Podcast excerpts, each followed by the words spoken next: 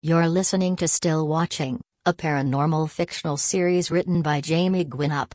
Admittedly, the only reason I shared any of this with my grandmother was because I had wanted to prove to someone that I wasn't crazy. She was a witness who could validate my experience. Thankfully, my grandmother was an open minded woman.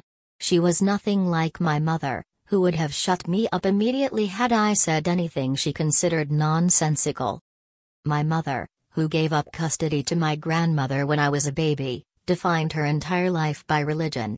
Strangely enough, that didn't include spirituality. It made no sense to a person like me, who had been connected somehow with the spiritual world my entire life. Not by choice, of course. That was the difference between us. Unfortunately, my mother's rigid belief system left nothing to the imagination. Her answer for everything was found in one book, where it could be spelled out in black and white. If it wasn't there, it held no value to her.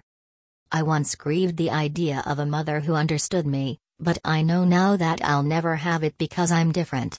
I exist within the gray area, and my mother refuses to go there. The whir of the AC lulled me back to my pillow. I allowed my sleepy eyes to close, knowing the presence to my left would fade if I only found the will to ignore it. I focused all of my energy on deep breaths inward, then slowly breathed out through an imaginary straw until the nerves dissipated and plunged me into a quiet slumber.